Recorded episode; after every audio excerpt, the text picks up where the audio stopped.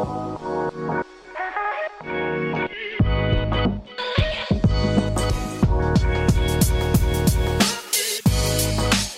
everyone, welcome to Operations, the show where we look under the hood of companies in hypergrowth. My name is Sean Lee. So here's the thing we're all busy. New projects come up, a pandemic completely upends your perfectly crafted forecast, some tool you rely on breaks. And the truth of the matter is that many of you probably have more work on your plate than you should. Nod your head if you're with me so far. And with all the swirl that can come with being in operations, there's this magical arrow that every ops person should have in their quiver. One that, when used effectively, can be the difference between inevitable burnout and enduring success. The difference between a never ending game of whack a mole and finding that strategic lever in your business that moves the needle for the better. That arrow that you should have in your quiver? Saying no. Saying no. Ops people, myself included, are enablers by nature. Our roles are literally created to provide value to others, so our default answer to requests is yes. But I'm here to tell you that from experience, that's not the right way. That's not the path to success. And to be honest, you're probably doing your company a disservice if you are saying yes to everything. Only yeses doesn't mean you're some kind of superhero that everyone can rely on. It more likely means that you're not being strategic or thoughtful or disciplined about the work you're doing. And look, I get it, this is hardly a new idea. Steve Jobs famously said, It's only by saying no that you can concentrate on the things that are really important. And in the book, The One Thing, something we hand out to every new employee at Drift, Gary Keller writes, when you give your one thing your most emphatic yes and vigorously say no to the rest, extraordinary results become possible. And I also get that these things are much easier said or written about than done. So, on today's episode, I want to give you three specific strategies for how you can say no in a way that will be both beneficial and productive for you as an individual and for your company as a whole. All right, so here we go. Number one, Saying no starts with having clearly documented goals. If you're going to say no to something that comes your way, you need to have a reason to back up why. Otherwise, you don't have a leg to stand on. So, on whatever cadence makes sense for you and for your team, you should be documenting, getting feedback on, and publishing your goals. For us at Drift, we happen to do it quarterly.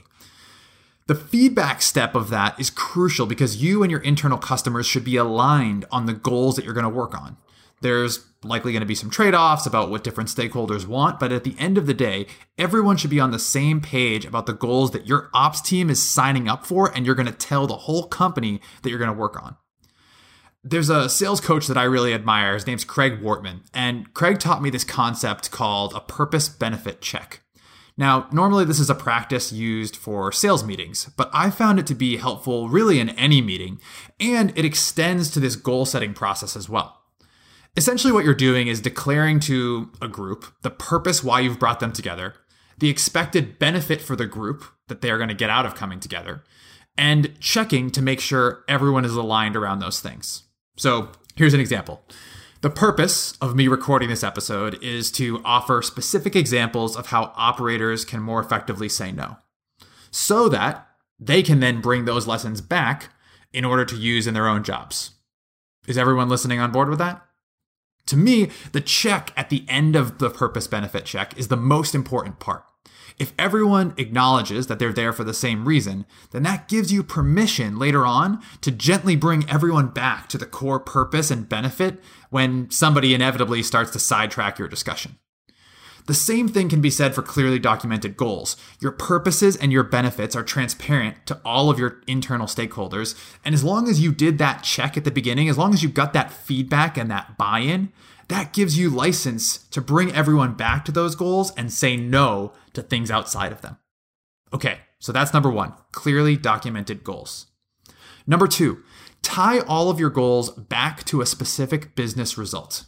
I hear from ops teams all the time about the challenge of measuring the impact and the efficacy of their teams and the work that they do. I agree with you that this is challenging, but it's not impossible. The key is to tie the seemingly immeasurable stuff, the processes you build, the new systems or tools you implement, the reporting you create, back to something that is very tangible and very measurable. Here's an example. Earlier this year, our ops team at Drift reworked nearly every aspect of how we deliver leads to the sales team. And a lot of the stuff that goes into that new triggers, new distribution rules, new views on dashboards may seem pretty tough to assign a number to. So let's pull on that thread and take a look at that work a little bit further. First, you need all of your systems that you're setting up not to fail. So, one goal could be reduce the number of distribution errors to below X percent every single day. Super clear. Next, when those leads do get delivered properly, the whole point is that the team can get to them as quickly as possible. So, another goal could be reduce the average lead response time from X to Y. And again, you have another simple, easy to measure target. And third, hopefully, the whole driving force behind a project like that is that you think that by making all of these different system and lead delivery changes, you're going to get a higher yield or a better conversion rate of leads to meetings. So, lastly, increase your lead to meeting conversion rate from X to Y is the ultimate business result we were targeting. And so that's what we put in place for our goals. And you can keep going down the funnel with an example like this until you hit dollars in revenue. And that can and should be your North Star when it comes to saying yes or no to a project. Here's a good test for you when you're creating your own goals. How easy is it going to be to measure whether or not you achieved that goal or not at the end of the quarter or end of the week or end of the month, whatever you're doing? If the answer is unclear or you're not sure how you're going to measure it, chances are you need to go back to the drawing board on better articulating your goal. It should be super clear what is the dollar amount, what is the dollar impact of this work. That way, if someone else comes along with a new ask or a new project that isn't as clearly measured or doesn't impact your company's revenue or targets in a more meaningful way, again, you have the license to say no. So that's number two tie your goals back to measurable business results. On to number three. Number three, use your routines and cadences to stay fluid and adaptable. I'm not going to rattle off all these strategies for saying no to things and expect people to go back inside of their hypergrowth companies and have everything be perfectly black and white. That's just not how hypergrowth companies work, right? Markets change, priorities shift, teams realign. What I don't want anyone to take away from this episode is the sense that you should lock in your priorities and be impervious to any sort of changing landscape around you. Instead, my third tip is to use the existing routines and cadences as your opportunity to check in, provide updates, and, if necessary, reprioritize on the fly. Now, there's a few important pieces to this one. To start, you have to have routines and cadences in the first place. For our team, we hold a weekly meeting with each of our go to market leaders that we partner with at Drift. So, sales ops holds a weekly meeting with sales leaders, marketing ops holds a weekly meeting with marketing leaders. You get the idea. In those meetings, we talk about the strategic initiatives of each function, how that team is growing and changing from a personnel standpoint, and any of the truly tactical and operational changes that we're making. These meetings serve to keep everyone aligned and in the loop on what's taking place. And it's our primary medium for communication about any important changes or open questions that have come up since the last time we got together. By the way, a nice side effect of this meeting is that it's not just for the leaders you're presenting to, it's for you, the ops teams, as well. You get practice at articulating your work clearly. You tie that work back to the goals that you previously agreed upon. And sometimes you even come across ways to use previously produced work over again. It's really easy to say yes or no to something with the knowledge of whether or not that work's already been done. But ultimately, when it comes to saying no, you can use this meeting or any routine or cadence that you have to be consistently prioritizing and reprioritizing the most impactful work in the business. So, inevitably, when that big new thing comes up halfway through the quarter, that is the forum where you can openly talk about prioritizing that new thing. And most importantly, which project is going to have to fall by the wayside as a result of this new priority.